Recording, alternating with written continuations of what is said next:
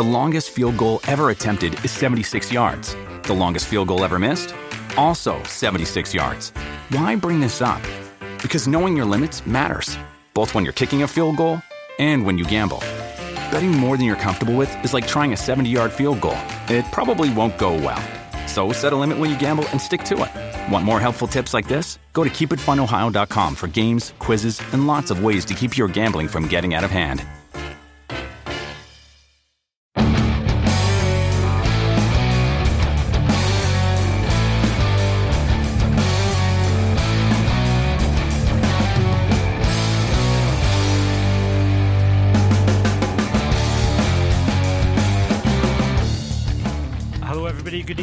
Welcome to the Scottish Rugby Podcast, brought to you by the Scottish Rugby Blog. I am Cammy Black. Joining me this evening, uh, to my, I want to say to my to my right, but I don't know. It might be to my left. As you what as you're looking this, looking at this, how does it work, John? I, th- I, I think we're kind of. I know it's the opposite way because I've, uh, I've that way- that, that yeah, way. There we go. Yeah, I, th- I think we're in some kind of weird, like, multi-universe sort of thing where direction doesn't matter Doesn't anymore. matter. So if I point that way, it doesn't look to me like I'm pointing towards you, but it makes it look like I'm pointing towards you on the screen. Exactly. Yeah. It's weird, isn't it? If I do that, my finger disappears. Anyway, that's no good if you're listening to this because uh, that's completely that would be completely nonsensical. But we are live, and you can watch us live on YouTube, on live on Twitter and Twitch. If you're joining us, say hello in the comments. Um, if you've got any comments on anything we're talking, then please chip in, and we'll happily pick up on those. Bear in mind, we're about 20 seconds ahead of you, so um, if you try and provide some context to your comments, and that helps us a little bit, and we'll we'll, we'll try and pick them up as we go ahead. Um, you can also listen to us on Apple Podcasts, Spotify, um, and Acast, and anywhere else you can get your podcasts. Um, you can find us as well, scottishrugbyblog.co.uk for all the latest um, match reports, player ratings, and the like.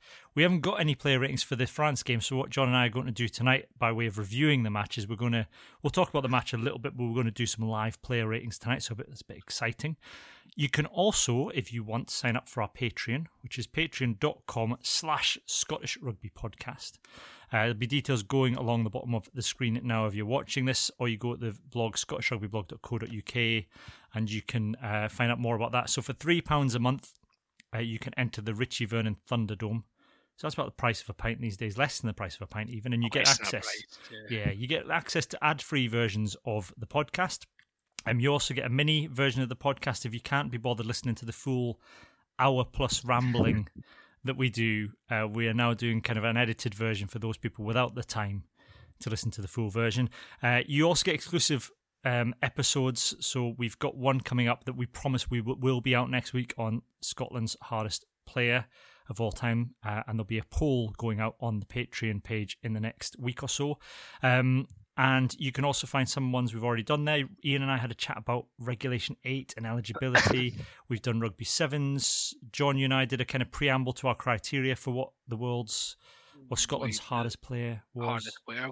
We also had a, a tinfoil tinfoil hat episode, which was quite amusing. Yeah, we also kind of established whether or not quiche was better than pizza. I think at one point as well in an early one. So That that was the first one. We we've identified whether quiche is better than pizza. We've created Johnny Gray as a, a scale of measuring contraception. that's So right. Comparing Johnny Gray's tackle success rate to how successful contracept different versions of contraception are, he is better than a condom. That's, that's Exactly. Um, so that's but if for five pound a month, if you sign up for five pound a month, you get your name read out on the podcast as a little thank you uh, for paying that little bit extra. It supports us, helps us put out these live podcasts, um, and also kind of helps helps the podcast keep going as well. We've got a little bit of exciting news for next week. Now, next week was supposed to be the Fiji match. Obviously, that's been cancelled um, because the coronavirus has run rampant through the Fiji camp, which is it's, it's disappointing, John. Because I was looking forward to seeing Fiji in the tournament. I was, I was looking forward to Scotland. Scotland Fiji games are always exciting. Even you know we we, we generally we win. I think we've been we were beaten by Fiji away. Yep. But we've you know we've got a good record at home. Uh, They're normally entertaining matches. Yeah, they usually are, and it would have been quite interesting to see um, how Scotland were going to approach that match, given the that maybe in the, the Italy and France games. Obviously, we'll talk about the France game uh, as we get going, but uh, the the approach to the games has maybe been a little a little bit more pragmatic, shall we say? So it would have been interesting to see what had happened uh, had Fiji kind of dragged Scotland into a bit of a um, ballers style game.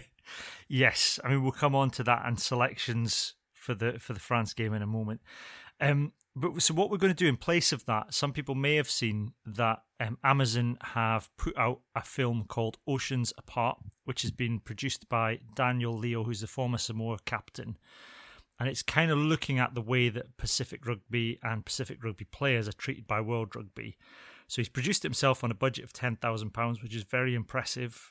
Uh, he goes around, he's speaking to Brett Gosper, speaking to Ben Ryan, who coached the Fiji Sevens team and it's just really looking at the disparity in the way that Pacific Island nations are treated compared to well the tier one nations really. So we're going to review that film. We've also lined up an interview with Dan Leo as well. So Ian's got to be doing that on Monday. If you've got any questions and you're one of our Patreons, then uh, drop us a line on the Hugh Dan uh, fans secret page that we have on social media. Giving away a clue to the name, but you need to be a Patreon before I'll admit you into that room. So if you're on a, we have a, a, list and we will check it. We will check it like Santa Claus. I've got a list and I check it twice. Yep. And even if you're on the list, please answer the specific questions. Don't just not answer them because I'll just boot you before you even get a chance. That I mean, that's a. That, can I just put that forward as a like a constant standing hands on the ruck, a very early one. if you if, if there's questions in a Facebook group, answer them. They're not they're not there for like for a laugh. They're there for a reason. It's to make sure you're not a Russian sex bot. Answer them. If any, if Russian sex bots are interested in signing up for the Patreon, you know, and you, you, can you can have access to the super secret social media group in return for you know three pound a month. I'll allow it. Exactly. Yeah, there might be some. There might be some. See, there might be some Patreons that would would welcome that as well as liven up the liven up the group. Well, if there is any of them who want to maybe encourage Russian sex bots to join, uh, again, we are clearly, clearly not. Um, our morals do not stretch far enough to to not allow that. If there is three pounds a month arriving, we will be happy. We will not care. Yes. So, um, if you've got questions for Dan Leo, then let us know. We hope we've got. We're hoping to get somebody else on as well uh, and we're in we're, we're working hard on that to, to have somebody else and we'll be we're going to watch we've i think uh, ian's already watched the film and is suitably furious i haven't watched it yet i'm going to watch it i'm going to watch it over the weekend uh, and we'll talk about the film and kind of some of the wider issues as well. So it, there'll be a, a, long lengthy podcast for patrons where we'll go into depth in it. It'll be longer interviews. Um, there will be a shortened version for non-patrons where there'll be you'll get clips of the interviews and, and a bit of our discussion around it and hands in the ruck and the normal things as well. Um, so we've got that. We've also excitingly got another special guest lined up for early December. So watch this space as well. Maybe three special guests if it all works out well. So watch this space. Lots of lots of things coming up on the podcast. Now, John, I was having a chat on uh, a group chat I'm in today. We were talking about the most middle class things in the world, and you know, uh, rugby's one of those. It's probably a fairly middle class thing. That's why it does its best to suppress Pacific Nations rugby. Absolutely. Um, you know, uh, what's the most to you? What to your mind? What is the most middle class thing? So, I was considering this, and I remember I remember uh, having to um, say that two seconds. I'm to say to my tennis coach. there you go, straight away, I'm, straight away just going on a conference call because I decided to go and work from home, but I decided to go to the tennis courts to work for an hour, um, and I had to pause my conference call to go and you know stop playing tennis. So that's pretty. That's pretty. There's also a really good Twitter um, thread that is called "Overheard in Waitrose." and uh, I've I've stumbled upon one uh, just now. Overheard in Waitrose I kid you not, on phone. It's absolute carnage in here. No goji berries, no quail eggs, no samphire. Don't even know what samphire is. It's a, um, it's a, all out of stock. God knows what I'm going to do tonight. I hope that isn't your invite. It's. I think I think you you had me at ten. My I was speaking to my tennis coach to be honest. yeah,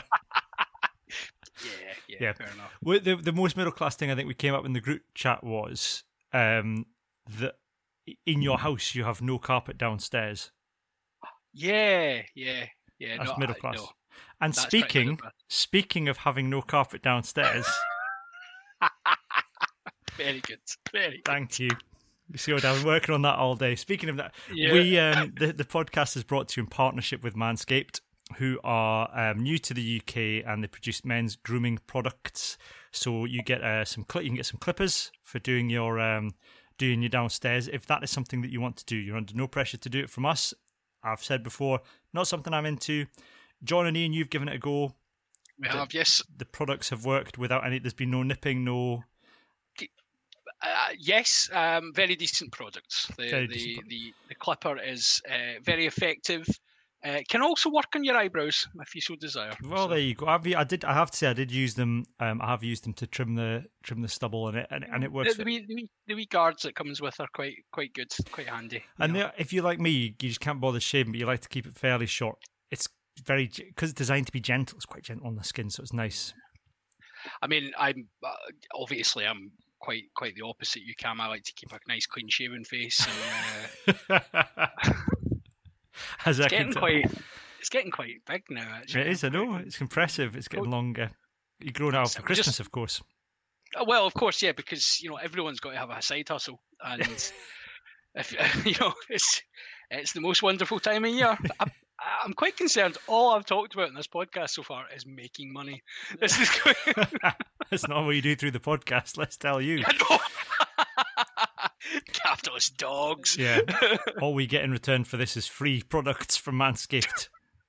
Um, Every, every penny counts. It does, yeah. so if you are interested in that, and, and I will say this is it's probably going to be a limited time thing only. So if you've been thinking about investing in something on Manscaped, go to manscaped.com. And If you use the code SRP, you get 20% off and free shipping. So there's lots of things on there. They've got deodorant for you downstairs, they've got toner, they've got uh, nose hair clippers, all sorts of different things, not just um, clippers for your for your nethers. Um, Every every week, I always go on about the toner. It is fabulous stuff. Yeah. I, I, I I'm a massive fan. It is it is essential oils for any bit of you that you have decided to remove hair from.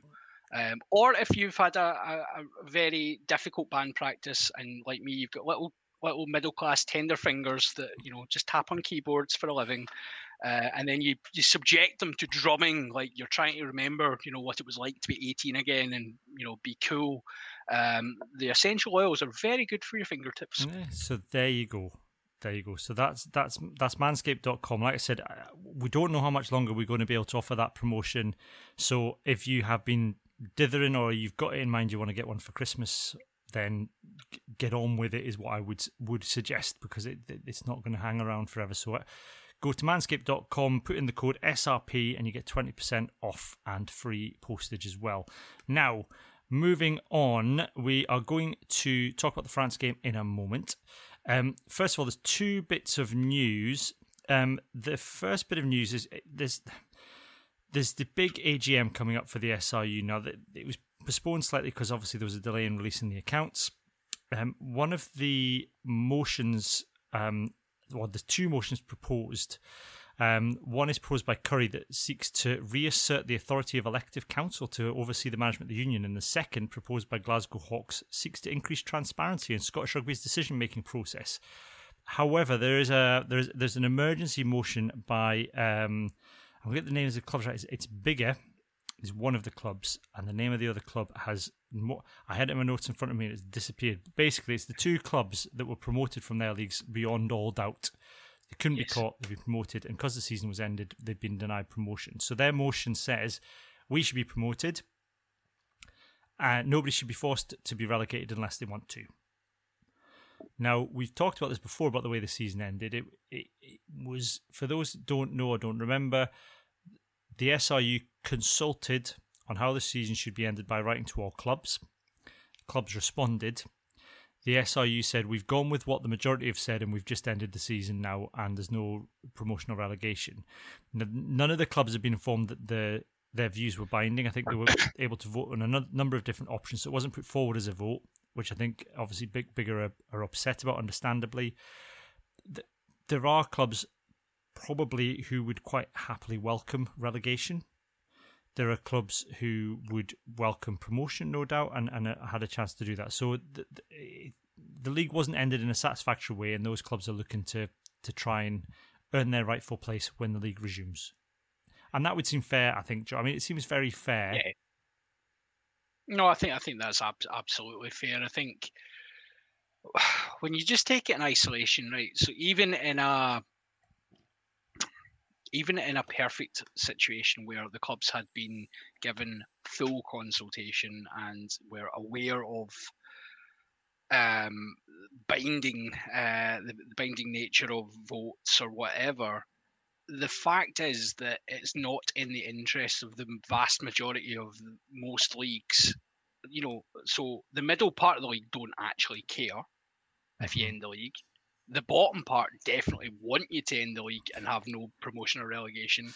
And the guys at the top, the guys who are definitely getting promoted, who there was a minority of, want the league to be resolved properly. So by simply putting it out to the clubs, you're like, well, there's only going to be one outcome, and it's not going to be the one that, you know, I, I to say it's what the majority of the clubs wanted is such a cop out because the majority of the clubs have no interest it's in Turkey's, what the outcome was. Turkey's voting for Christmas, isn't it? Aye, absolutely, absolutely.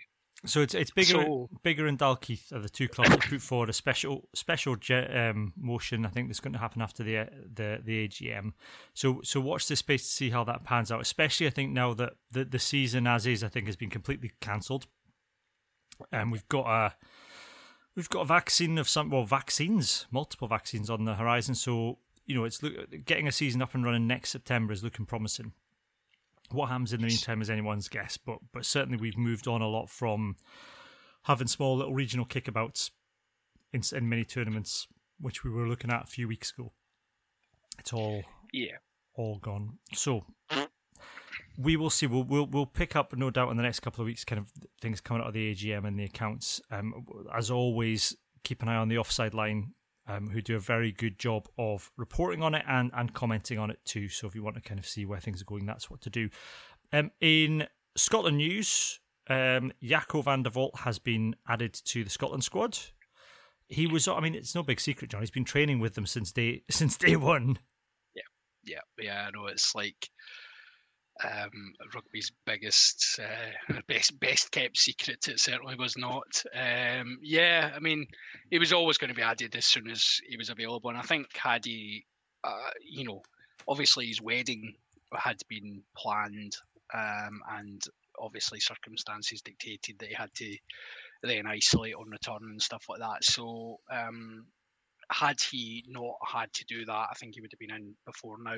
So, um, but it's great actually that we've got obviously we've got the, the kind of the unfortunate situation of a fallow week now where um, Jaco can come in and, and properly they can properly run through the shapes. You know, I think they'll have a, they'll have a decent idea who they're going to be up against, uh, assuming that Italy don't go um, full Italy and cause carnage. Yeah, I mean it's not a full France squad that's facing no, Italy, so you never know what never know what might happen. You never know. I know. It's and then France. we'll take a stab at England, and then we'll win, and oh, it would just be glorious.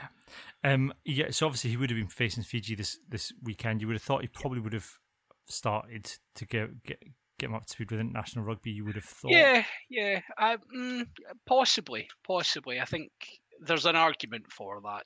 Um, I, I think, think, they would probably have th- went with Weir again and, and uh, maybe bring him on quite early just to. My, my only, I think my only thought on that, and this is where I, I'm not, I don't know that we'll definitely see him for the last game because I don't know what that he that he offers enough from the bench.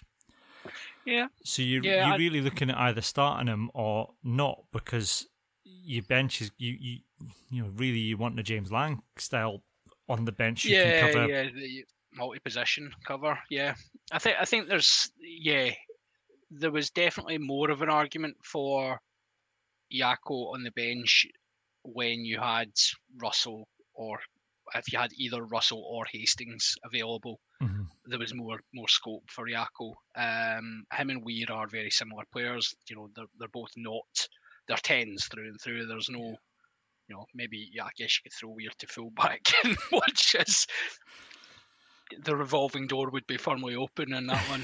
Um, uh, it's not. I mean, uh, you know, potentially it's Ireland, isn't it? So that's not. Yeah. It's not a game, although it's a test. You know, and that let's face it, this is these are tests. They're not. It's not the Six Nations, so he he's going to need the game time. They yeah. want to get him tied. I mean, not not like South Africa knocking down the door for him or anything. It's not, you no, know, but no. But they want to get him tied up and get him some game time before the Six Nations. So it'll be the, the selection for the the Ireland match is going to be interesting. Yeah, yeah, and I, I, I tend to disagree with you in this one. I think I understand what you're saying about the bench balance, but I think they will they will use it as just an opportunity really to get them get them kind of tied yeah. down. Even though I mean, at best, you would say realistically his third choice. I know, like, there's been all the, the there was all the chat about Duncan Weir beforehand. Where's where's Duncan Weir? Why is Duncan Weir not in the squad? Why is you know he's ripping up trees at Worcester? I think we can all agree now, having watched him the last couple of weeks, that he is a decent rugby player mm. who is not at the level necessarily that you know he's great cover to have.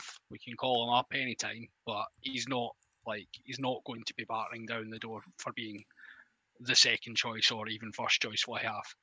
Yeah. So, um, yeah. Yeah, I mean, Duncan Weir is 29. Aye. And, you know, Jaco van der Walt is, oh, how old is he? 26. I mean, there's only, th- you know, he's he's got a few more years on him, I think, in terms of. I mean, potentially he's got a, a, another World Cup in him. Mm-hmm. That's mm-hmm. that's the way we need to be really thinking about this. I know um, Kevin Miller on his on his blog has done he does quite a lot of work on the kind of um, World Cup cycles and looks at kind of player age bands and stuff like that. And it's it's if you haven't I haven't checked it out before, it's really worth worth having a look at. Uh, the affectionately titled "On Top of the Moon." Yeah, um, go and check it out. And he he does a lot about that kind of age balance. And you know, someone who's 26 would potentially have a World Cup in them. Someone at 29, you're not really likely to see them. Yeah, yeah. What was the name of the the, the, the player that? Um, we always New forget Zealand, the name of the player. The, I know there's always one player I forget the name of every episode. The player who New Zealand called up who was fishing during the 20, 2011 World oh, Cup. Oh, it was. Oh, Stephen... yeah. Oh no, Donald. Stephen Donald. Stephen Donald. Yeah, That's what you're looking uh, at. You're looking at Donkey Weir fishing somewhere, doing whatever Donkey Weir does in his spare time, getting called up. Donkey Weir fishing. I think he would be. It just strikes me that he'd be a good fisherman. I think it's the hair. Maybe, maybe, or maybe just the lack of neck. I don't know. Is there maybe like I, I I've not really got an archetypal fisherman look yeah. other than like Duncan Weir with his, with his wee beautiful chin and no neck. But I think it's the kind of the vision of a pair of waders up to his chin. Aye, yeah, yeah. That's yeah. what you're thinking of. With his ears kind of tickling the bottom of it. um, so that's yeah, that's the addition to the squad. I think it's Ryan Wilson been included in the squad as well. Oh, has he? I don't know. I think Jaco van der Walt's the only call up to the squad officially. I don't know if he's. I mean, I would hope not. Uh, I mean, based on his. right. So let's let's let's let's do this just now. So, based on the Glasgow game on Monday, if Ryan Wilson's in the Scotland squad, someone has made uh, and someone's dialed the wrong number or sent, you know, they've obviously just copied someone in and they're too ashamed to retract it. And, you know, they've tried to recall the email, but it hasn't went through in time. And they're raging, but they're like, well, we're just going to have to go it now. The customer's always right. In this case, Ryan Wilson's now part of the Scotland setup again. Yeah. No, come on. They've called the wrong. Yeah, they've, they've, yeah. Yeah, yeah. I mean, uh, yeah, he, he was absolutely. I mean, I'm not singling him out because plenty about Glasgow was pretty honking on Monday night, but he was particularly bad. I mean, we, while we're talking about it, I mean, the interesting thing is, and it's a dilemma for Danny Wilson because they, I think we've said for both Edinburgh and Glasgow, this is now a development season, and that's that's that's, yeah. that's the way they've got to look at it. It's not normal yep. season. Let's just forget about challenging for the league. It's getting young players through the season, and that seems to be the, the, watching the games those are the players that are standing up. Yeah. Yep. Those are the no, players. Those are the players that are putting in the performances and are sticking into the end, and it's the established heads that have gone. And it, I, there's no explanation for that. I mean, in a way, you need the uh, older heads to help guide the youngsters through, but it's almost the youngsters are dragging the older heads along with them. I mean, there's probably a case for saying, you know, just drop the older ones together, get a team of youngsters, and just throw them out every week and get them game experience. Yeah, no, it's experience that. of losing, but I, just, I don't know what the good that does, but it's still experience Yeah. of pro rugby. Yeah, I think I think I think there will. Yeah, there is. There's always that argument, and I think you've got to you've got to assume that, that having the older heads there is giving the youngsters maybe the confidence. I don't know why they're obviously not aware of what their older compatriots are doing because if they had had half a clue, they would be panicking. But um, it's maybe giving them the confidence to go and express themselves, or maybe it's just that maybe they've bought in more to you know guys like Ryan Wilson are used to winning hmm they're used to winning games. They're used to winning titles. They're used to being at the, the, the kind of end of seasons, playing in semi-finals. These guys are coming through and they've not got that expectation, and they've maybe bought in more to if Danny Wilson's behind the scenes because he's obviously not going to say in public, "Yeah, by the way, guys, this is a complete write-off." Um, so don't worry if you're going over and getting your getting Leinster absolutely spanking you. Don't worry if we're getting beaten at home. Don't worry if we've got you know the same amount of points as Zebre. Um, let's not worry about that. And maybe the younger guys are buying into that more and saying, "Do you know what? Right, well, no, this is I, I, I can't be expected to be dragging this team to playoffs. If I if I show up, if I show well, then I'll get a contract. And yeah, Yeah.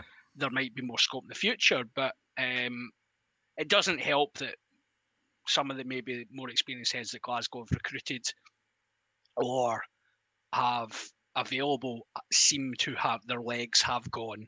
Yeah. You know, uh, guys like pains me to say it, but even like watching Nico, uh, he looked he looked off the pace. Tommy Seymour had a decent start to the game, but again hasn't really been decent this season. So it's it's really Yeah. tough. Yeah, and it is hard. And uh, speaking of games that are tough, because we will get around to talking about this now, Scotland France. Um, Hey, Scotland lost 15 22 to France. Now, as always with these things, John, the response to this, I think, has been blown out of proportion. Because to me, that wasn't the it it wasn't the same as when we used to lose to France in the past. It was a different kind of loss. It's the kind of loss that England or Ireland would have against France every second year. And you'd go, do you know what? Both teams were in that for 80 minutes and with the better team won on the day. That that to me would be how I would sum up that match. I don't think it was that um, Scotland were the worst team on the day. They weren't the better team, but that's not to say they were the worst team. I think if Scotland were as bad as some people have suggested, they would have got absolutely honked. Yeah, yeah, yeah, yeah. Um, Scotland fans um, do like to. Um, I don't know. It's maybe a trauma response from years gone by. You know, we just we do have this, and I say we. I use I use that term very deliberately because we've all done it, and anyone who hasn't is uh, is lying as much as hashtag rugby values. Um, we do tend to overreact to these things, and you know, could probably wind it back to the Tuesday clock and all that. You know, we we were we were, and we're on here, you know, obviously milking things for for entertainment purposes. We we are the WWE of supporters just now, guys. Um, but we do tend to overreact to things, Mm. and the reaction to the game at the weekend was nothing short of just. I, I turned my phone off. I was just, Yeah. this is just ridiculous. the, the there's been a lot said. Now I'll go through some stats in a minute. There's been a lot said about Scotland's attacking performance. I think that has to Yep. be seen in the context of France's defensive performance, France were very good in defence. and, and even Scotland were very good in defence. I mean, there's one try in it. Okay, Sc- and and yes, potentially you could argue. I mean, the, the, the Fraser Brown held France up over the line as well, so Yep. potentially two tries, but I don't think you know France rarely threatened didn't threaten Scotland's try line necessarily any more than Scotland threatened France's try line. So yep. that's that's the difference. The difference the difference in the game is France got one opportunistic try. They took their chance very well and they scored a try. And Stuart Hogg nearly held up Vakatawa as well over the line. So the, yeah. again, that Stuart Hogg, I think two three seasons ago, isn't making that tackle either because he's not trusting the man outside him or he's going to slip off it. But it was a very strong tackle, got good technique to get underneath them. But Vakatawa's a big lad. He's not.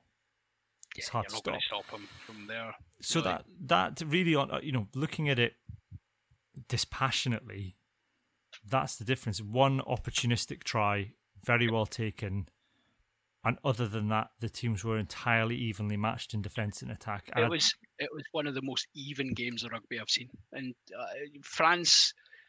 Um, as you say, they took their opportunities better, and they probably, when they were dominant, it's interesting because when they were dominant within the game, because obviously games games they flow, mm. and both teams had periods where they were on top, and probably France made more of when they were on top. Yeah. Uh, try aside, you know, even when they were, even when they were um, more dominant, Scotland were making more tackles. They were, they were, they were working harder, and you know that all accumulates towards the end. Um, but I think it was just, it was just a really good game of rugby. It was just solid in, in terms of. I, I should caveat that it was a very even game of rugby. It wasn't necessarily a very good game of rugby. No, no, it wasn't. It was one for the purist, as they would say. Yes. The the interesting thing is, though, you know, people talk about Scotland's attack, um, and and as I said, I don't think it was any worse than France's attack, really. Given that we're on, and this isn't, I got called out for this when I said, you know, we're on our third choice fly half at the weekend, and people thought I was insulting Duncan Weir, and I wasn't. It just it's just the truth of the matter is Duncan Weir is not our first choice or our second choice fly half and potentially even our third now. Yeah, really. but and it's not. I mean, and you look at it. You know, now Scotland tackled. Um, Scotland made 98 tackles, missed 16. France made 119 and missed 19. So they're both on 86% tackle rate. So you can't say that Scotland missed more tackles than France. Both both the same. In fact, France made more tackles, yep. which would suggest that we we had the ball more. Um, the in terms of possession, both halves we had more. Um, we were creeping up to sixty percent, fifty-five percent possession first half, 59 second half. Territory, which again, you know, because possession isn't everything, but territory-wise, again, Scotland were winning the territory, fifty-seven percent first half, fifty-nine percent second half. Beat more defenders than France, so it's not made more meters, passed more, ran more kicked from hand a bit more. It's not, you know, all of these things together. They're not. I don't think it suggests a, we we haven't become a bad attacking team or a bad team overnight just because of this game. In fact, you, statistically, you could argue that you know Scotland were doing more than France. How effective yeah. that was, I don't think we we don't know. But they give away more penalties. They double the penalty count on France, but it wasn't like the the, the penalties we were giving away needlessly against Italy the, the penalties we were giving away were in the right areas of the park. Yeah, generally. The, it was generally, yeah, yeah, and it was it was more of a day for you know if you're giving away penalties, you're not going to the the you know the, the weather wasn't wasn't brilliant. You know, it's more of a day for um, stick it up the jumper. Ah, yeah, absolutely. So with that naturally comes more. You know, France are doing that. We're trying to get the ball back. There's going to be more penalties, and that that's fine. Um, but again, it goes back to the point we've made a number of times in this podcast that um, if rugby was played on paper, Scotland would have won um, that game. All yeah. the stats suggest Scotland should have won that game, mm-hmm. but we are also up against, and people are, you know, we can talk about the Duncan Weir thing all we want. We're, we're up against a world class team in France who've probably been maybe England aside, maybe you know certainly the form team of the Northern Hemisphere, and they are improving game on game as mm. well. And you know we we were in that game with when with them. We competed well with them, and there's no like there's no shame in that whatsoever. There's an interesting thing, Dougie Lowe on on our super secret social media post. He's done this as his hands in the ruck, but it's worth talking about now because it came up at the weekend. Is his question is why why do teams kick so much these days? And yep.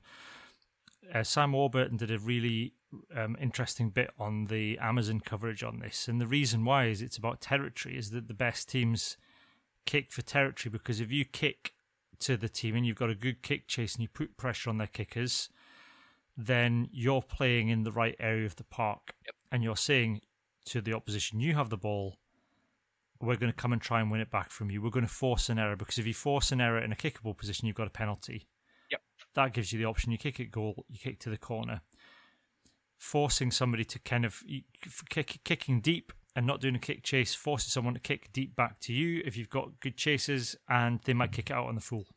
Then you've got a line up yeah. and you start your attack again. So rugby isn't a possession game anymore. I think it was maybe 20, 30 years ago. It's but it's a te- rugby's a territory game effectively now. Yeah, that's absolutely fair, and I think there's an element of it. Sh- you shouldn't make many mistakes when you don't have the ball. Mm-hmm. Um, i.e., and what I mean by that, obviously, you can concede penalties, you can concede concede um, knock-ons, etc. When you don't have the ball, obviously, but the likelihood of you doing these things is lessened because you have essentially full control over your defensive structure. You have the opposition are playing in front of you; they're making the play. You're not actually having to make decisions based on you know shapes or anything. You're you're literally running defensive structures. It's it's an easier way to play. Yeah, and if you're um, doing if you're doing that in the right area of the field and you give away a penalty, then it's in if it's in the opposition half, that do, that doesn't matter. Yeah, they yeah. Get, they get an opportunity to kick for a line out, but they're not getting an opportunity to kick for the posts. No, exactly. And then I mean, it was Dave Rennie spoke a lot um, about turnover ball when he was coach at Glasgow, and if you are able to generate turnover ball in the opposition half, you score a lot of tries off turnover ball. That's that's what all the best teams look to do because when you turn over like that, then the opposition defence isn't set, and that's where you can create space, create havoc, take your opportunities.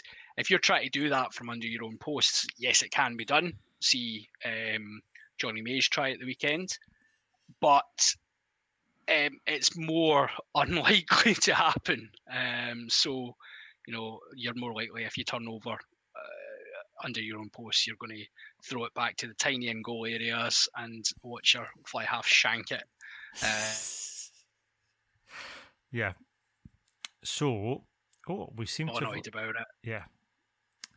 The the um in terms of the players, we said we do live player ratings. I'm not. We're not normally when we do these for the blog, and Rory's, Rory's promised he's going to do some later in the week where we do the proper scientific breakdown where we look at yes. attack, yes. defense, influence. I'm, I'm glad breakdown. we're not doing that on on live because there's less scope for me to make ridiculous like gut feeling assessments. That's what we're doing. That's yeah, really important. Let's let's go with our gut tonight, John, because you know if, if our guts have taught us anything over the years, it's that we know nothing. Our guts know nothing, but it's it's it's entertaining exactly. nonetheless. Um, so Rory's got the special magic algorithm calculator that works it all up to get out together. Anyway, so we'll leave him to do that. We're going to give our honest gut assessments. So, do you want? we're we're technically giving the unofficial Scottish Rugby Blog podcast uh, yes. player ratings. Yes. So what like what, what should we do? Should we start one to fifteen, or do fifteen backwards?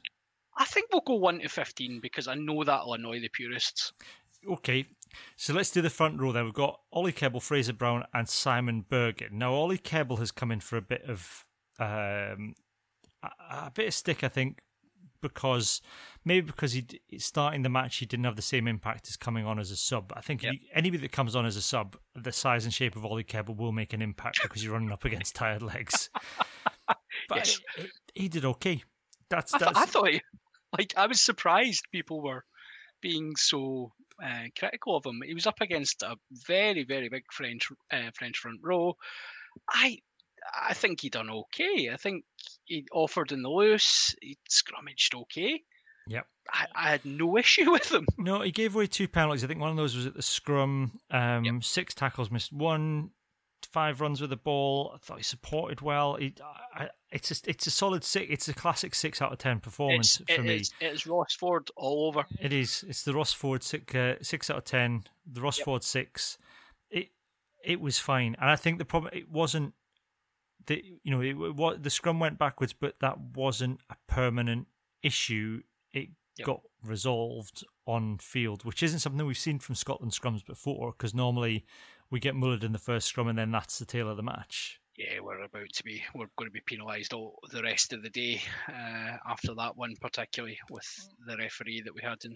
Yeah, we'll uh, come on to we'll come on to Mister Mister Barnes and hands in the hands in the ruck, or what I'm calling is it a tackle or a maul this week? um, What's the French for hands in the ruck? Do we have that yet? um, what is hands in French? Dans le dans le ruck would be the. I can't remember what the Uh, French for hands is. No, I, I was surprised. I used to know. Oh, tête no, tête. I've got to sing. I'm going to sing this in French now. Tête, apport, genou, pied, genou, pied. No, that's head, head, shoulders, and eyes and nose and mouth and nose. No, there's no hands and head, shoulders, knees and toes. you Is there? You shouldn't have any of those in the ruck, to be honest. No. Head, Shoulders, shoulders, maybe. but head, shoulders, knees and toes has eyes and ears and mouth and Le- nose. It doesn't le- have hands and Dougie, Dougie Lowe's giving us Le, le, le man. Le man dans le man dans le ruck. That's and do you know what? I really I appreciate the effort because it is done in a Wayne Barnes esque fashion where you are only using half of the French and you know we don't there might be a word for ruck in French, but we don't know it. So we're So- going to say ruck. Yeah, we're just going to do essentially. I mean, Wayne Barnes is essentially Del Boy. in Only Fools and Horses. That's that's his level of French. Wait, wait, wait. All Yes. cable. Ollie Ke- well, it's Ollie six out of ten. Fraser Brown, again another six out of ten. I don't, you know, he made his tackles. He didn't do anything mad this time. The line out throw was Yeah. okay. Again, yeah, it's a I, yeah, but pretty, a pretty ineffective game from Fraser Brown. But yeah, quiet, but then uh, in some ways that's a good thing because you know Fraser does tend to go for he is a he's he's a go big or go home sort of player, and quite often that involves going home with an injury. So I'm pleased that he's not doing that today. Yes. Now I'm going to stress I'm getting these stat. There is no stats package for the match that I could find, no official one. So I'm getting the stats off ESPN. From what I can tell, th- they're not that reliable, and I'll come on to why later on. But um, I'm, I'm going to go with them for the minute. Um, Simon Berghan, better than I expected, is, is is as much I can say about Simon Berghan. Yeah, yeah, mm, bit better than expected, but still, like the scrum improved vastly when Zander came on. Yeah, um, and that's his job is to scrummage. When you're six foot two or six foot one or whatever size he is, that becomes a problem. And Berghan's scrummaging has always been a problem. Um, I, I I thought it was an average performance from him. I was glad to see him go off. yeah. I mean, uh, we've got an update. Dougie Lowe reckons a ruck is a melee ouvre. Play. Man man dans, man dans le melee ouvre. That doesn't really work for the song, does it? No, Man it doesn't. No. Man le mer- No, not too many syllables. too many syllables. Doesn't he scan? Um, again, probably. I mean, probably a five point five for Berghan. I think because I think the sc- Yeah. if anything, the scrum issues probably were down his side. the, yeah, they were down his side, and it was like so. There's a telltale sign. Obviously, they went in in the sheds at half time. They were able to talk about, you know, we, we know that they they'll not talk necessarily about things that are, you know, they'll they'll try and address problems, but they'll do it in a very very kind of basic way. So there wouldn't have been a huge amount of technical input from, say, a De Villiers at that point. But when you come back out and then get hooked a couple of minutes later, that's always a bad sign. Yeah, And when Zander comes on and the scrum improves immediately Mhm. with no other personnel changes, again, you've got to ask the question. and also I think in the loose things improved as well because Zander came on and added that bit of impetus Yeah. in attack. he, he, he likes to go forward, does old Zander. He does, and I'm not sure, you know, but, but I, I'm not sure we got that from from Simon Berghan. I mean, he, you know, he carried twice. I think I've got down here. Uh, no, he made two meters off off five runs. Surely, right. So I'm I'm speculating here, right? But he's quite a tall guy. Surely, if he was to catch the ball and then fall forward, he would make more than that. yeah. So that would that would indicate that he's been pushed back a significant amount of meters at some point and then made. I don't know if they count minus meters and then and then you have to make it up. Yeah. Which is maybe what we're missing a trick in rugby. Maybe we need to just get lots of Richie Gray sized players. And rather than all these fancy attacking shapes, what we do is you pass the ball, you fall forward. And then you get the next person into the ruck and they do the same and just keep falling forward. A very slow version of dominoes. It's like it's like the Irish game, but in tortoise form. you could there could be something in that, John. We'll watch for that in the next Scotland next attack patterns. There you go. You can have that one for free, guys. Um, Scott Cummings, again, another very good performance. Made his tackles. I thought he made some big tackles. He ran really well. I mean, I, am not trusting the stats on this. He said he made three meters. He made more than that. There was one point though where he I don't know. I, I still couldn't work out what happened, where he got past the ball, and somehow the ball disappeared, and then he ran into a load of French guys, and then the ball appeared like behind Ali Price, even though I'd clearly seen on the television Scott Cummings take it into contact.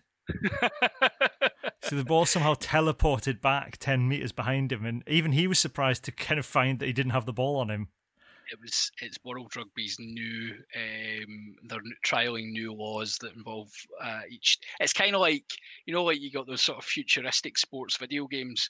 It's like that where we've got a ball teleporter and you can use it three times a half.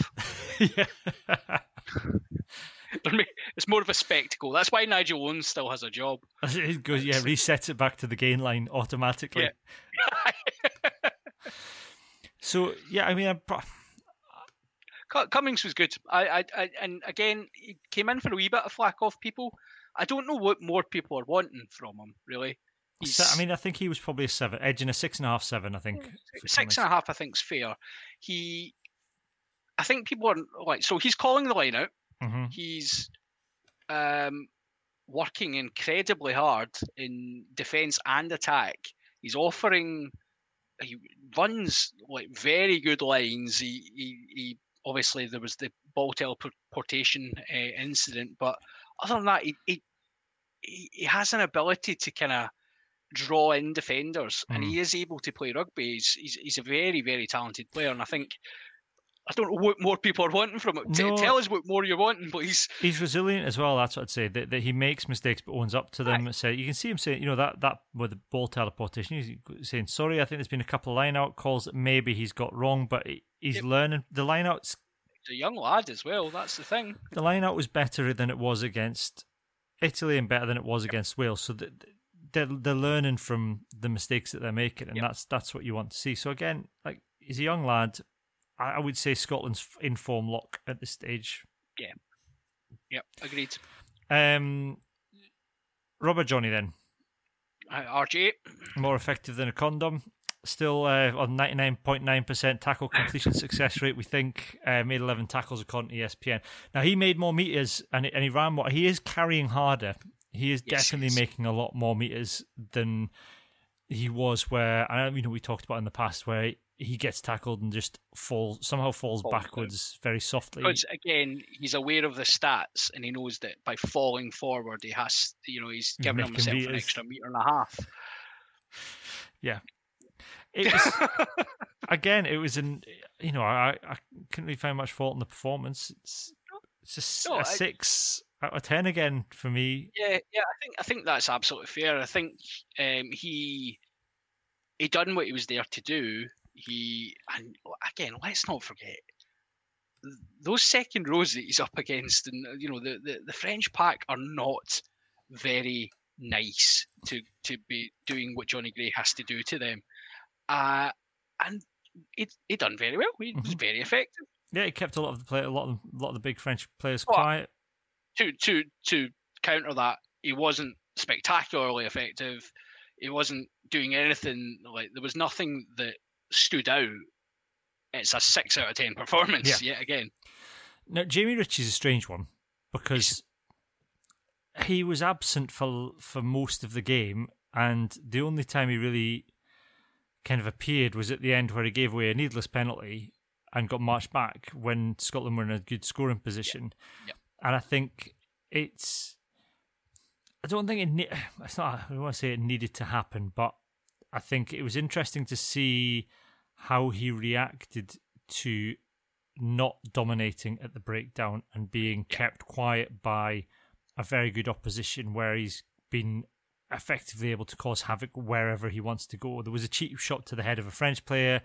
There's been no news on a sighting, but you know that's we've been on the you know Scotland have been on the wrong end of players not being cited plenty of times, so we've you know we're, we're getting one back there a little bit, but. To. For me, that that that's that's really Jamie Ritchie's first five out of ten. I would say performance I've seen of him in a Scotland shirt. Yeah. And I- I, I would thought it dare, dare, I say four out of edging down towards a four because of some of the, the mindlessness at the end.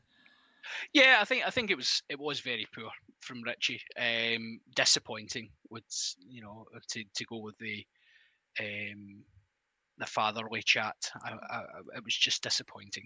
Um, no, I mean it was it was his worst performance for Scotland so far, and nobody's and before we get letters and all that nonsense, no no one is saying this makes him a bad player or anything. He had a bad day at the office. We've Yeah. all had it. I basically Monday to Thursday is a bad day at the office for me. Um, so he, um, I really hope my boss doesn't watch this.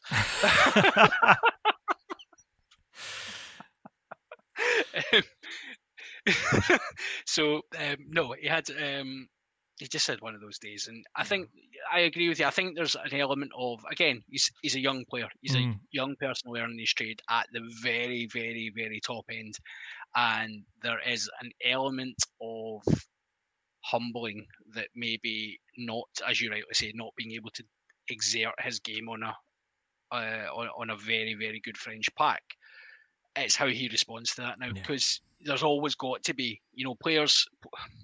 I remember being told years and years ago by a rugby coach that it's better to learn how to actually play rugby than run over the top of people. Yeah. Because you you will inevitably meet someone who is bigger, stronger, faster, more of a horrible person than you.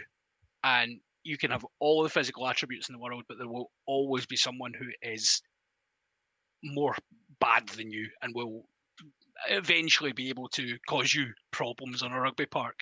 Yeah. So it's how you adjust to that. And I think maybe Ritchie's going to have to have a think about that. And I'm not saying he changes much because he's a fabulous player. No, it's just what his plan B is. So when he's not able to exert himself at the breakdown in the way he was, and when people are nullifying his threat, what what does he do in response to that? And that's maybe something that, that Steve Tandy needs to work on as well in terms Yeah. of Scotland's defensive patterns as well. What what happens when the twin threat of Ritchie and the Mishes is nullified, which it was at the weekend. I mean, it it didn't it didn't affect Scotland um in that you know France were able to open us up as a result. The defence still held still, but we weren't able to kind of snaffle the ball or get effective as many turnovers as we, we would Yeah. normally have been able to.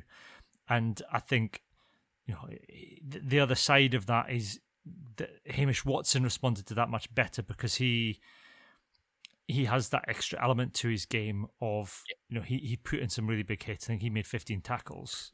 You know, at the weekend. yeah, and he he changed up his game.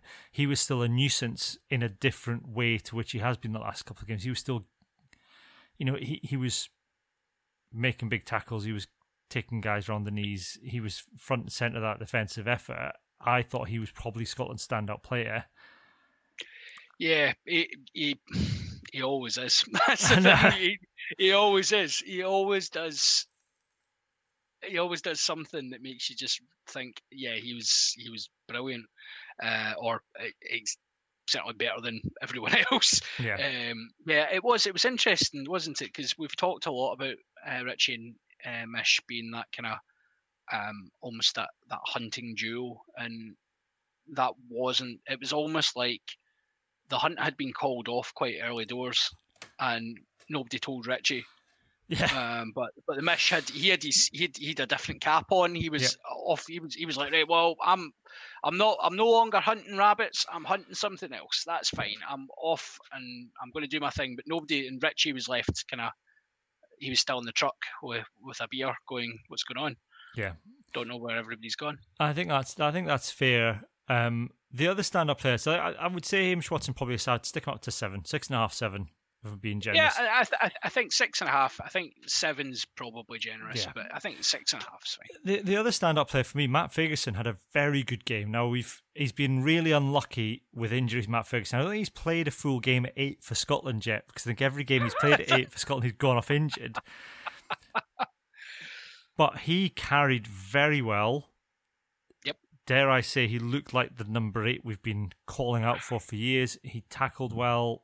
He he didn't. I think he got you know he. I think at one point he got a penalty, but I I, I think he probably was just on the wrong side of Wayne Barnes rather than anything he'd done wrong. So I, yeah, I thought. I mean, he made 62, 62 meters. He made this is the most of any forwards. It's actually the most of.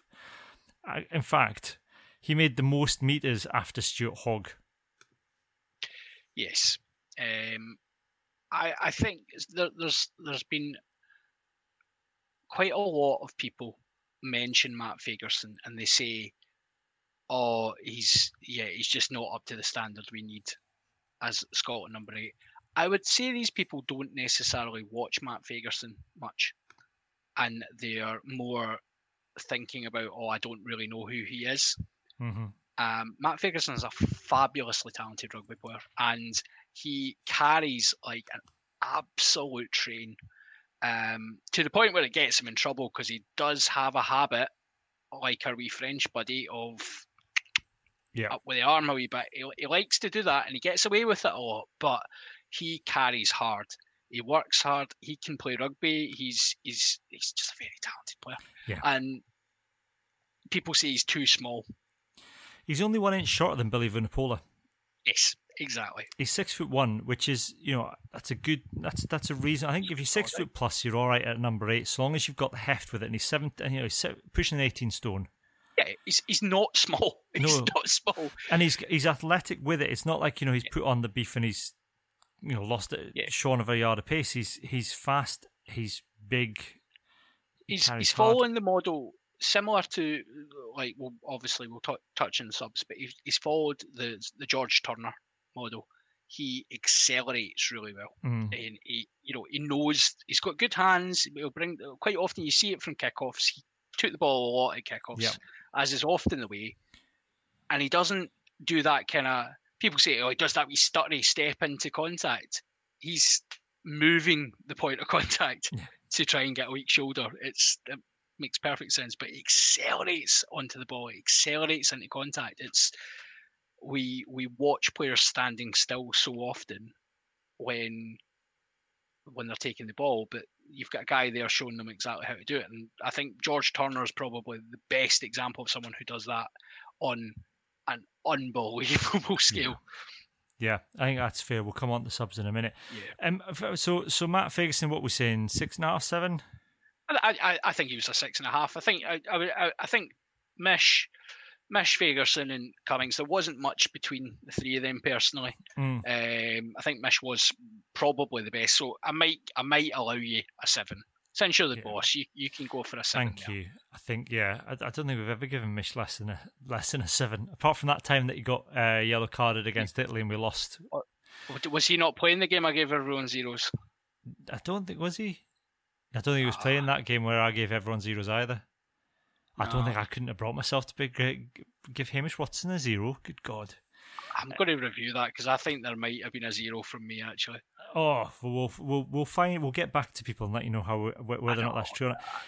Um, we'll start then. But basically, we'll go straight on to, to nine. Then Ali Price, another very good game. I thought from Ali Yep. Price. that he controlled the game well. People were saying, "Oh, he's put pace, there's a bit more zip in the ball." I, I, we've we touched on this last week. I don't think there was. I think there was plenty of zip in the ball pre- I don't think there was any- before. I don't think there was any difference. Maybe Yeah. just I think in the context of it being against France, it might have looked a bit faster. But Yeah. a- again, it was a it was a very assured performance. I think he he people have pointed out he may have slightly been at fault for the French try. and that he slipped off a tackle. But I don't think you're necessarily relying on your scrum half to be at the unless it's Anton Dupont, and I know he's like an immovable object for being like what three foot two, but Yeah. you you shouldn't really be relying on your scrum half in your defence too much. I mean, if you're relying on your scrum half in your defence, something's gone wrong. Well, that that exactly right. Yeah, it's it's kind of like if they are able to do anything at all, then you've got lucky. Um, but to be setting them up as some sort of um, leader of the defensive structures and, and you know getting them to go out and smash people, then I- I wouldn't say that's the best utilization of their skills. Yeah. So I get another six, I think. Another six. Another six. I'm just laughing at the comment that's come in. Yeah, it says Martin Bell. Sorry, arrived late. Has Fordy got a six yet?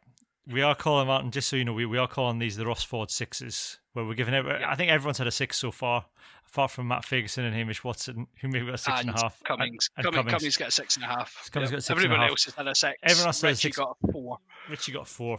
Um, let's have a look next. So uh, Duncan Weir six for Duncan Weir. I think again.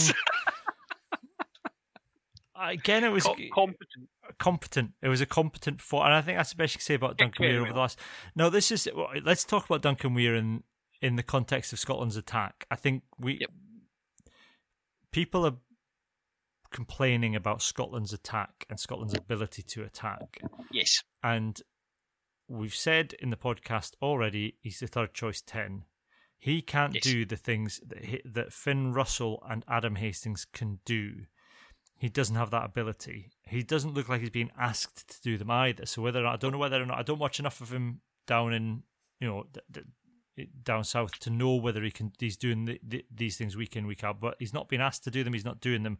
He's just putting in a very solid performance at ten. And I think Scotland, any issues with Scotland's attack that people are bringing up need to be seen in that context of Yeah. we haven't got Finn Russell, we haven't got Adam Hastings. We just need someone like Duncan Weir to come in and steady the ship. Yep, Yeah. No, I think I think that's absolutely fair. And yeah, we whereas um, he's an honest player. Yeah. Uh, to he's he's an honest pro who's going to do, you know, he's a he's a very very good again very good rugby player. He'll he'll do he'll do a job. He, as you say, he's not he's not Finn Russell, he's not Adam Hastings. He's a different player, and it's interesting to a certain extent. People are saying Scotland's attack looks very different just now. But if you reflect back to when Duncan Weir was last our starting 10, yes, the personnel has significantly improved and the overall performances have significantly improved. But the shape of the attack doesn't look all that different in that Mm. it was pretty toothless. There wasn't much direction from 10, there wasn't much excitement. It was very pragmatic but he kicked very well. Yeah. And that's what he's there to do. He's there to kick very well and he tackles, misses he misses tackles, but he also we know tens miss tackles. He commits himself too often, maybe defensively he's not that strong, but he was there to kick the leather off it and he done that well. And you can't, I don't, you know, you can't question his commitment in defence either. He's, you know, he gets stuck in. He doesn't, you know, he doesn't run away from, shy away from, from Loves tackles. a breakdown. Yep. Loves a breakdown. And again, I think it's just a very effective six out of ten performance, and I think that's that's where we are essentially. We've got our third choice ten, and our third choice ten can't do what our first and second choice ten can do. We're not France. We haven't got you know a long line of young mercurial tens Yeah. coming off a the production line that can do that can just kind of slot in and do the odd chip over the top or There is maybe an back. argument at club rugby level.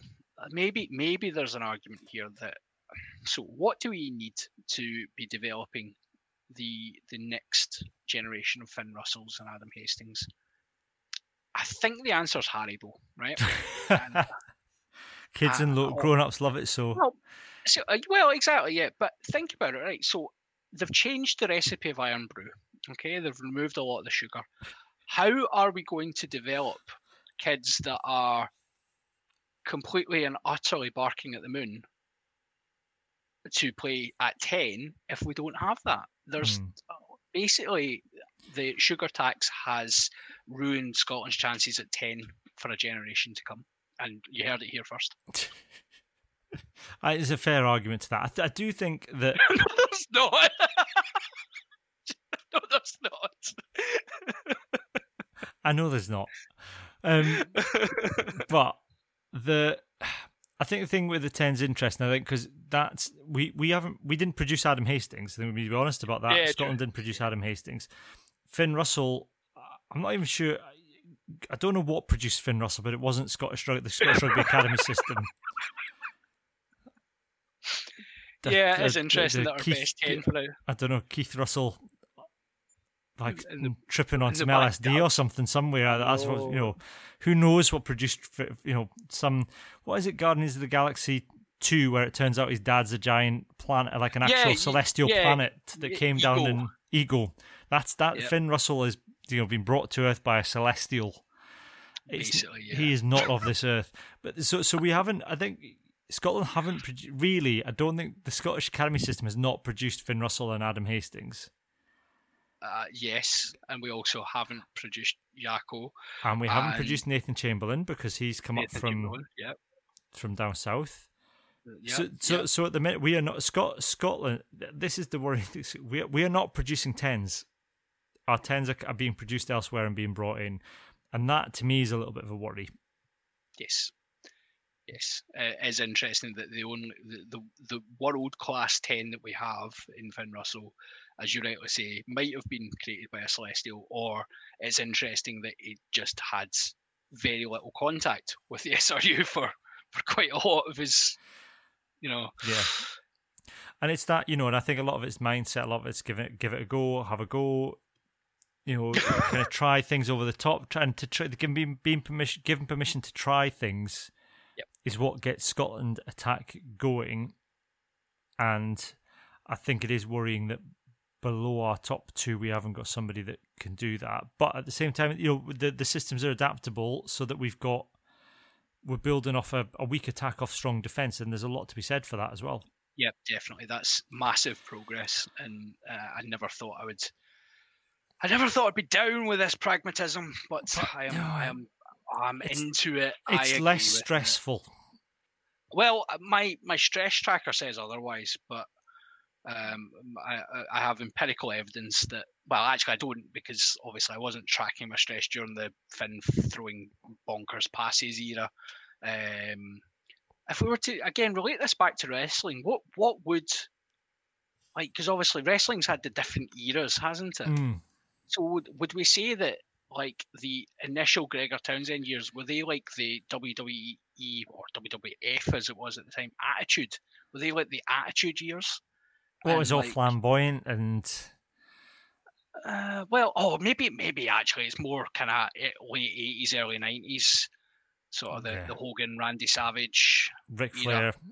Ric Flair, and and maybe maybe now is is is now now in wrestling. I think now is now is a bit more pragmatic, a little bit more on it. You know, the stories are still there, but it's a little bit more honest about what it's doing, yeah transparent. It's trying to be more transparent. trying but, to be uh, more than a sport because it's got to compete with you. You know, it's got to compete with UFC now, so they're trying to be more of a that's sport. So a bit more honest about what they're trying to do. So, uh, maybe it is. Maybe that's a good comparison. We've gone from we've skipped everything in between.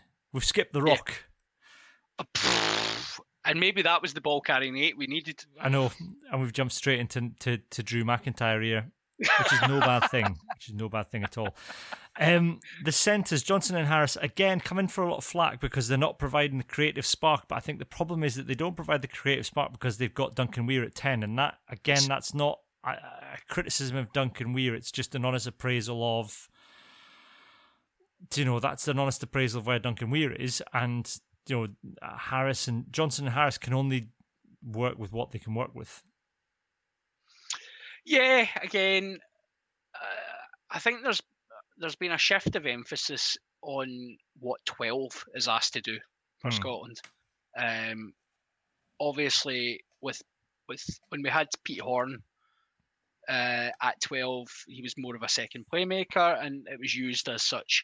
Um, Johnson's not that. He, he can distribute, but it's not it's not his natural game, and he's not been asked to do that again.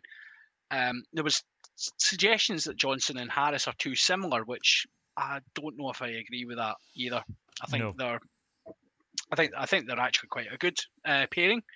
Um, but as you rightly say, you know, it's it's back to that idea of if you know if you think of rugby as being a right here is a pile of something and it is being shoveled along, then there's going to come a point in that that conveyor belt that someone is going to have to either deal with that big pile of something or uh, there's going to be a mistake made and nobody's going to look good in that and you know Weir tends to shovel that that way and the centres normally have to deal with that and sadly it's normally man and ball from a very angry French back row coming to smash people so uh, I thought I thought both both the centres were very competent. I get six out of ten. Yeah, yeah. There's an interesting. I mean, Martin Bell's brought this up. He said on the tens, maybe the Scottish way approach the SRU has introduced will take a bit of time to nurture many Finns, and surely every money rugby player aspires to be Finn. And I think there's something in that. And he's he's provided a link. There is a there is a technical blueprint that Scottish Rugby have produced for the Scottish way of playing that's kind of supposed to be top down, that it feeds from the international to this is what we're going to try and do as a country, this is the way we're going to play. And a lot of it is feeding into playing what's in front of you. So maybe it will just take a little bit of time for that to feed through. Yeah.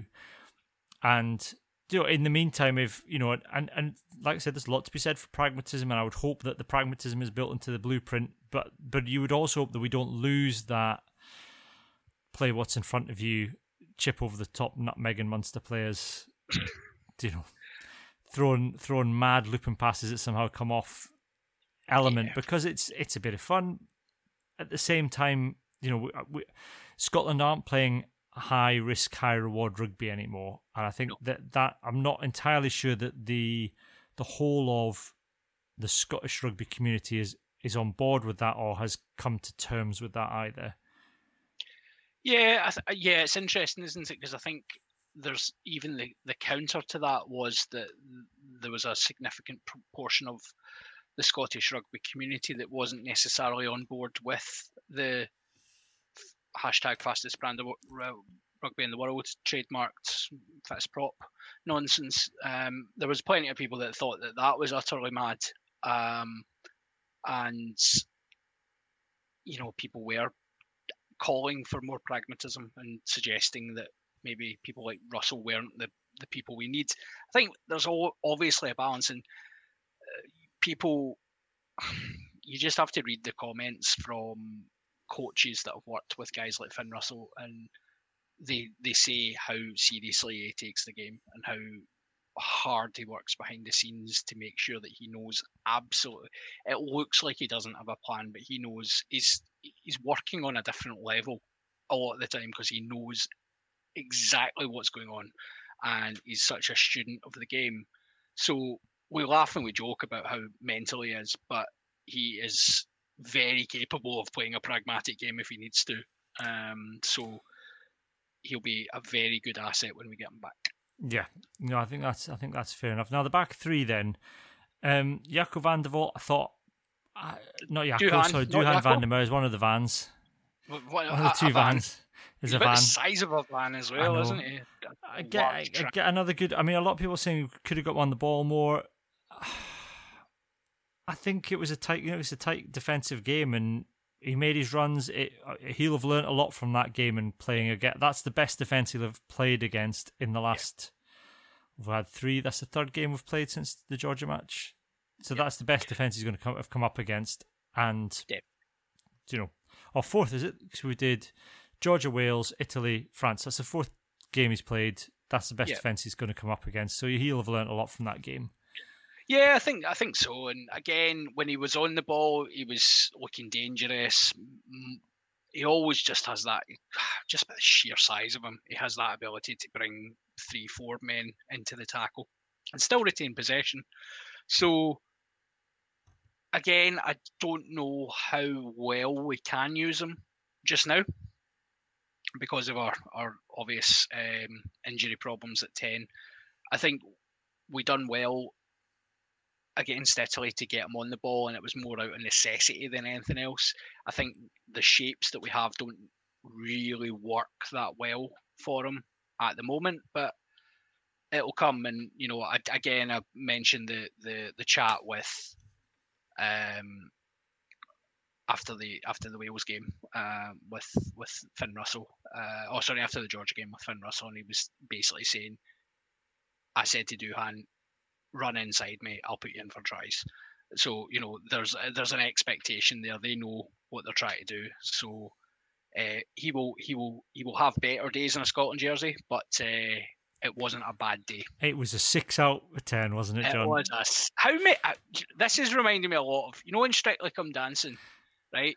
When they when they when they go and they do the the whole like people are up for the dance off thing and they're giving you the and how many different ways they have to say has is not going to be in the dance off. So coming back for another week, um, returning, uh, and all the different ways that they have to come up with. And I'm thinking like basically we're having to do this for six out of tens.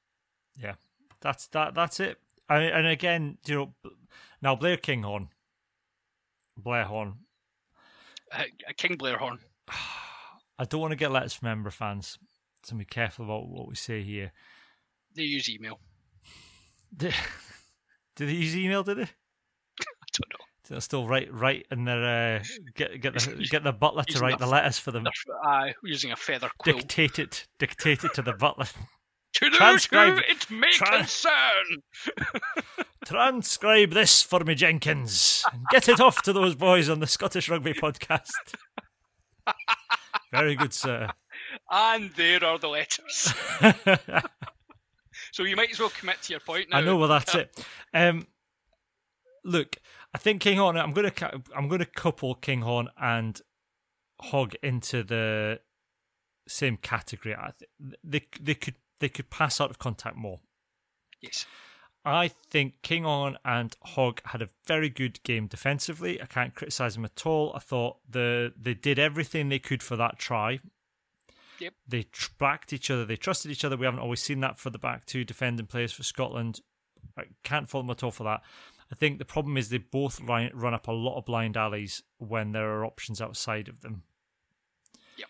And that's that's to to to a large extent that is what's stifling Scotland's attack. That these guys are getting into in into space, uh, run and running into defenses where a, a pass just before contact, or even a little bit before contact, would open defenses up a little bit. And Hogg used to be very good at doing that, and I don't know what's changed. I don't know if it's a, if it's a a trust thing or a pragmatism thing. I don't know what it is, but he, he used to use the fact that he would draw in defenders to his advantage and release other players around him. But I don't, I didn't see him pass that much. It, you know, close close to contact. Yeah, I, th- I think that's um, Hogg. Uh, so I would say that Hog, Hogg and Kinghorn, the issue is slightly different for both of them, but it's the same issue. Um, with Hogg, it's almost uh, it seems like he's trying too hard, mm. um, and it's almost like the captaincy is making him try too hard. He's trying to force that miracle run, that, that you know the the line break himself, and there was a number of occasions where he was doing that thing he does really well. You're scanning the defence, looking for looking for the opportunities, and then try to accelerate through. And he was being caught with the ball. And there was the opportunity for him to offload. There was the opportunity for him to pass beforehand. There was people, you know, he had support runners. Um, it just seemed like he was trying to force things. Yeah. With Kinghorn, it seemed more more systemic than that. There was almost, and I say this because we've seen Stuart Hogg do do it differently. We've seen Stuart Hogg make passes. We've seen Stuart Hogg um, combine very well with players. I, I I've not seen Kinghorn do that at international level necessarily that much. And there is almost a, a, kind of flat track bully approach that is he he's a big rangy runner, big lad, very very quick by all uh, all measurements, and there is almost like a he, he tries to do it himself because he thinks he can, mm. and I like that. I like that confidence, but there's got to be you know, there's got it's it's back to that thing that you learn again at minis. If you back yourself to when you've got an overlap, you better bloody score. Yeah, I think that's Um, fair. I, I think doesn't. no, and I think the one thing, and you know, we were talking about this in the group chat before the game. Obviously, they they knew. I think just before the team was announced that the Fiji game wasn't going ahead. So there was there was an opportunity there to, to have a switch around in selections, and Gregor Townsend and said, "No, we've you know th- there would have been players that would have got their chance next week. Thi- This is the team we've been prepping for all week, and this one we stuck with." And I, to a certain extent, I get that, but I do think that the decision to drop Darcy Graham was probably a mistake in the France game because I think that's that's the, that would have been the point of difference. Would have been to have Blair Kinghorn on the on the bench and Darcy Graham starting. Yeah, and I think I think that's the thing. Blair, Blair Kinghorn offers a lot from the bench. I think Mhm. he has come off the bench a number of times and looked okay. Um, I don't. I mean, I have to agree. I think Darcy Graham uh, is clearly he's it's his natural position for a start. Um, he's definitely the uh, a different type of winger, Hmm. and it was almost like Scotland were saying to France, like, we're going to pick two absolute brutes in the wing. We're going to pick two centres who are going to tackle all day. We're going to pick a ten who's going to kick the leather off it. Come at us Mhm. come, come, come and run through us. And they stood up very well to that. They obviously France did try and run run over them or kick the ball at them all day, um, and we were in the game, but Yeah. it's limited, and that's that's concerning. Yeah. Yeah, I think that's it. Um, Chloe Stanton um, said her hands in the ruck this week was that um, she's sick of Hoggy flogging the saying, I'm old enough and ugly enough to death. If I hear him say it one more time, I'm going to scream, and not just because I'm slightly older than him yet clinging on to my Ruth. It's just a crap phrase. yeah, I know. It's yeah, it's between that and the we'll take the lessons from this. I know. And also, we were the better side for 70 minutes. I kind of I was expecting James Robson to come and whip him off for an HIA when he said that. Which he would have inevitably failed because Scottish I, so do Scottish rugby people pass HIAs ever? No, uh, because be- like because because our doctors do them properly. That's why. and that's okay. It's just again Glasgow game on Monday with another Nick Grigg went off for an HIA, which you know um, less said about that the better. Um, uh, and Tommy Seymour as well. And to- I don't even think Tommy Seymour got an HIA because he he actually his head hit the the turf at Scotstoun and it was absolutely brutal. Um, and he went straight off and he was trying to fight people because he was not happy about going off. I, I didn't think Tommy had that in him, to be fair. He's such a mild mannered young man. Yeah. Um. In ter- we- we- we're getting on for time, so I was going to say quickly on the bench. George Turner was the standout on the bench for me. I thought uh, another. I think he he probably deserves a start. If I'm honest, I think the last two games, I- don't see any issue with throwing him on against Ireland for the last game and having either McInally or Brown on the on the bench. Um, d- he deserves a start, but only to answer the question uh, of whether it's about impact off the bench. yeah, think he offers so much off the bench, but his form deserves a start. Yeah, and again, we've we've talked about Zander Fagerson already. Um, Sean Maitland, I thought came off and did. No, he's a lot of the player ratings I've read elsewhere have said oh, he came on and he was all right. Actually, he, he put a lot of pressure on the French kickers, and a couple of there was a couple of chances for Scotland in the second half. I think people forget that the the kick chase game was working. We were putting pressure on France. It's just that then we would make an unforced error two phases later, and When Maitland came on, the, the, as you say, the, the kick tennis went more in our favour when Maitland came on, and it was and who did he come on for? uh, Kinghorn. There you go. Came off for Kinghorn. That'll be the I was thinking he was playing very like he was playing at Sarries.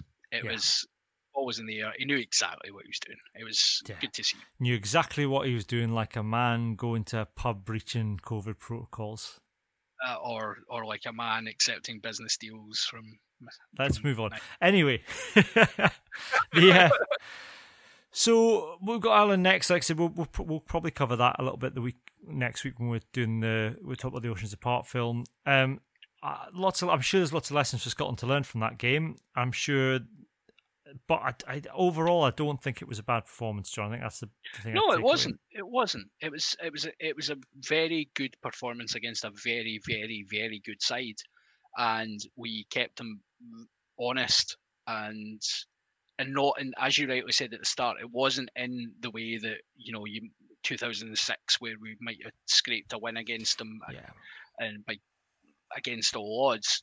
You know, we were in that match and we could have won that match. And moving forward, like you say, we'll talk about Ireland next next time out. Probably, uh, we're, we're assuming it's Ireland. It might not end up being Ireland. I think if Wales beat England, um, No, might, that might that's the only thing that can change it. it's it's interesting, isn't it, that Ireland are a side who look absolutely horrendous, but it's almost like Wales are determined to take the shine off it for me. Do you know what we're gonna? We've got a point on that and hands in the ruck. So what? I'll take this Oh, fab. opportunity. Let's get. Brilliant segue. Let's go on. Let's go on, and we're going to do this now.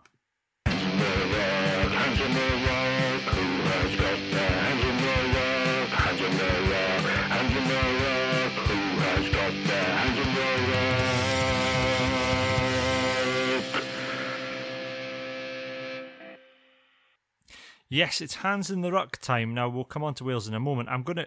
I'm retitling this though. Uh, Tackle or Maul, which works. I couldn't. I didn't have time to re-record the jingle, but it does work. You- tackle or a maul. maul.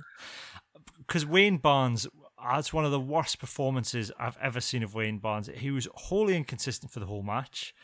At one Yep. point, he called maul, and Scotland were going for that. We're holding up in the tackle, waiting for the call of maul, and then you wait for France to take it down, and you get the penalty. At one point, he calls maul, and then he said tackle. And now somebody pointed out, to me, someone said to me, "Well, that ca- I think when I pointed out during the match, said, that can technically happen if the maul ends and then there's a tackle." But he didn't shout over. He didn't. It was a it was a complete ba- brain fart for him, and you know you could hear Jonny Gray de- remonstrating with him, saying, "You'd Yeah. called maul, sir." And there were there were all sorts of things. You know, it's the normal thing. He's pally with the players, the attempts at cod French, the Del Boyish. It was Roll it away, roll it away. Sortie, sortie. Sortie, sortie, But- allez. That means that means exit. What? what you're okay? What? Yeah. Yeah. Est la bibliothèque? Montpellier.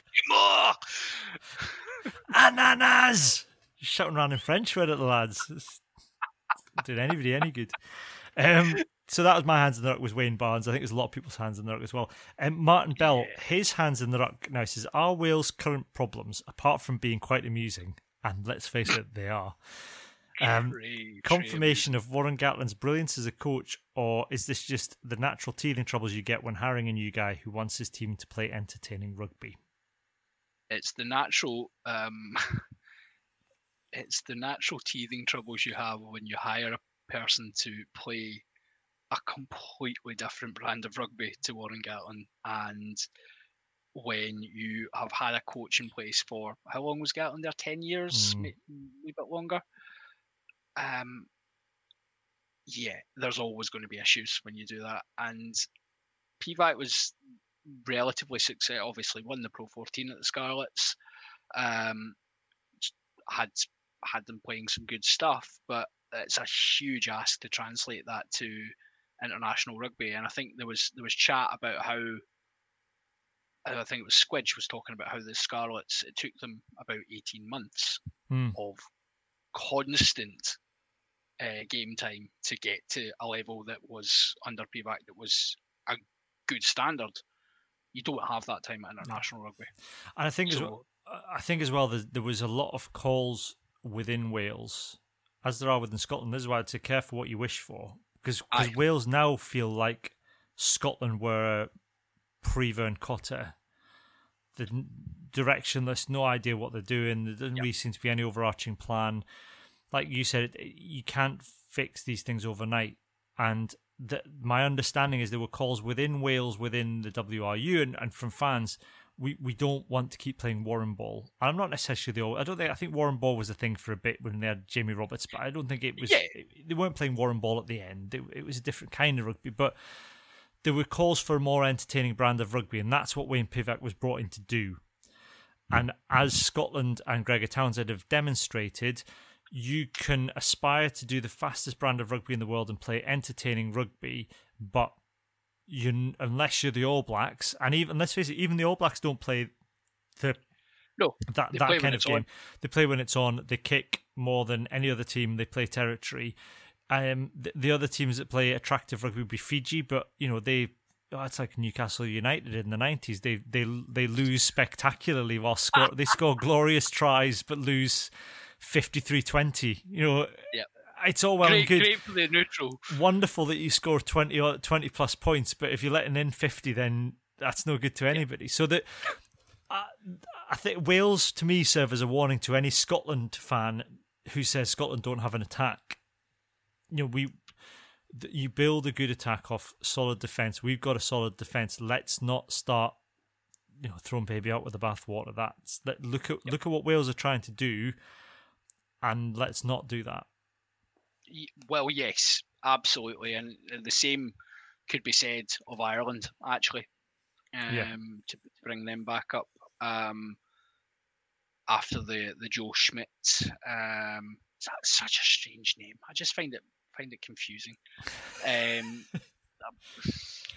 anyway, um, bringing in Andy Farrell, there was calls for them to be more expansive in their, their play, to be more entertaining, um, and certainly with some of the young Leinster boys coming through, they've they've they've tried to maybe move their move away slightly from the the, the traditional Irish aerial ping pong that they so love.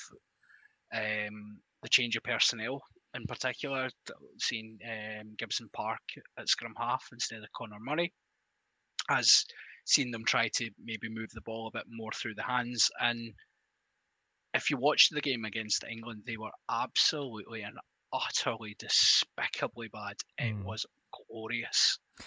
I think that's the, that's the other kind of warning from the warning from the past future or warning for the future for Scotland that you, you've had Conor Murray and Johnny Sexton for so long for Ireland Yep. that that there isn't then anybody who's had the opportunity to step up and to fill that role on any consistent basis. So when you know the the fact that Gregor Townsend does even when both Finn Russell and Adam Hastings are fit, will give Adam Hastings game time is a good Yeah. thing because then good it's a good sign. And you know the uh, you know Ali Price is the incumbent, but we, you know George Horne is cur- you know as much as we there are calls for him to play, and he's you know he injured his foot, but he, he gives him opportunities to to play, and is giving him opportunities to play, and that's a that's a good thing because. You know, we. I don't want to get. I, w- I would hate to get five years down the line and Finn Russell. You know, have a, a 34, 35 year old Finn Russell still playing 10 and nobody there to fill it when he retires, which is what the situation Ireland find themselves in.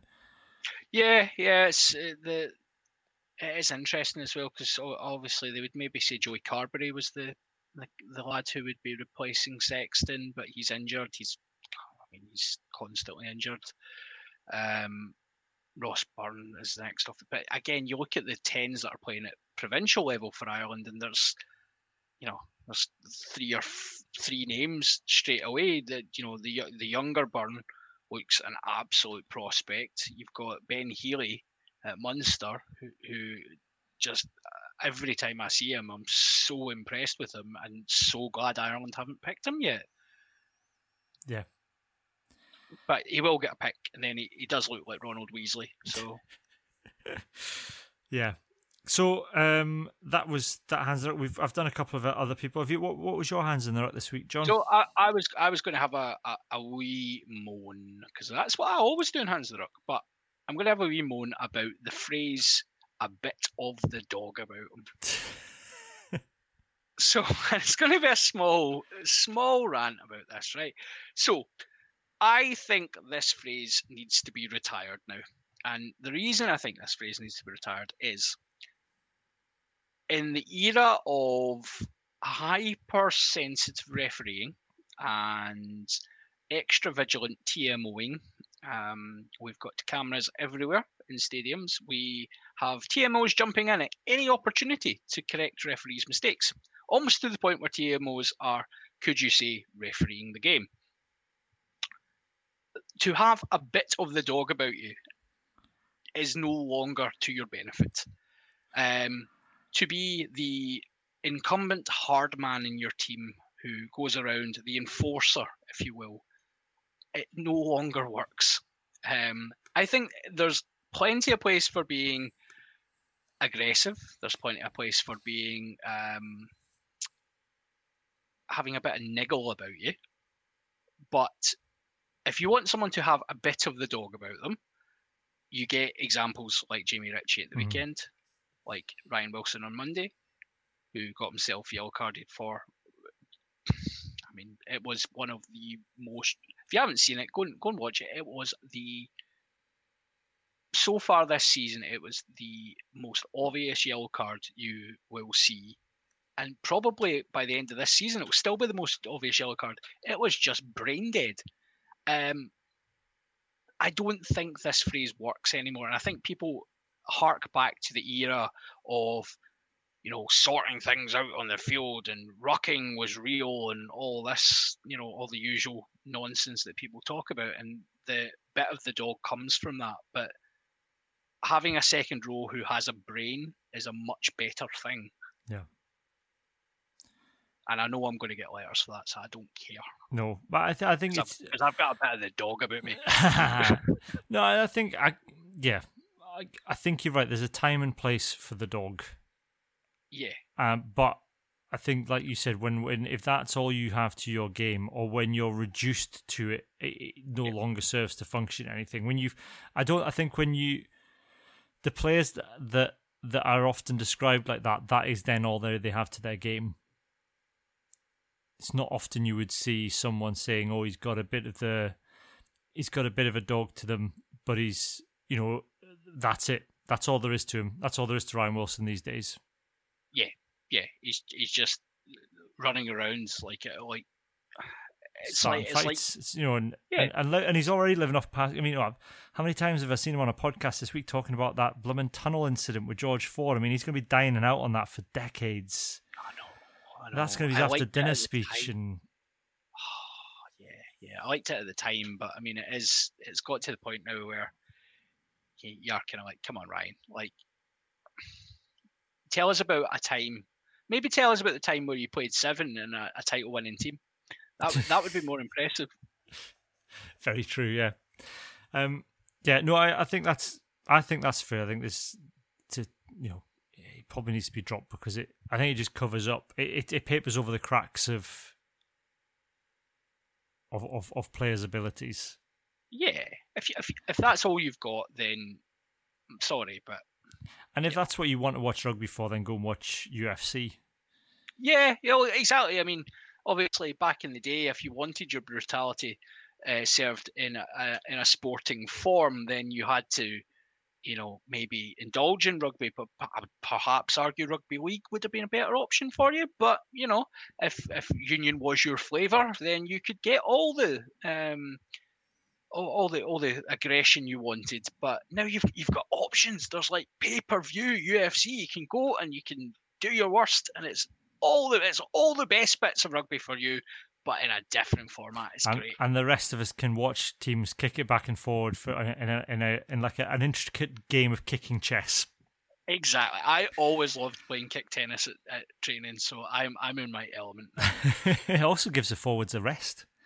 Yeah, yeah, that's it. Yeah, They- they- they- I I await Oli Kebble turning up with a deck chair at some point and planting it and halfway and putting a book and getting a good book out. And Just I just need a rest. Give give me five minutes to catch my breath. Kick it back. Keep, keep kicking it that's back. it. Yeah, just ping it back, guys.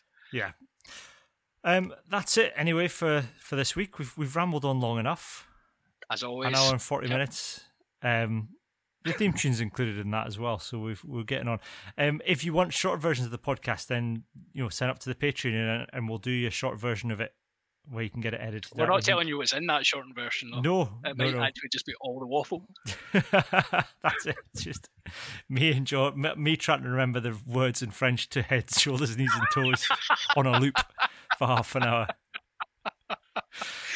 I th- it'd be like that. Um, the YouTube of, of the, the hobbits. Uh, the hobbits are going to Isengard. There's a ten-hour version of that. it would be like that. That Um, I think we could definitely do a, a, a ten-hour version of you. ten hours of me trying to remember head, shoulders, knees, and toes in French before remembering that it doesn't have the word hands in it anywhere. None of those are in the ruck.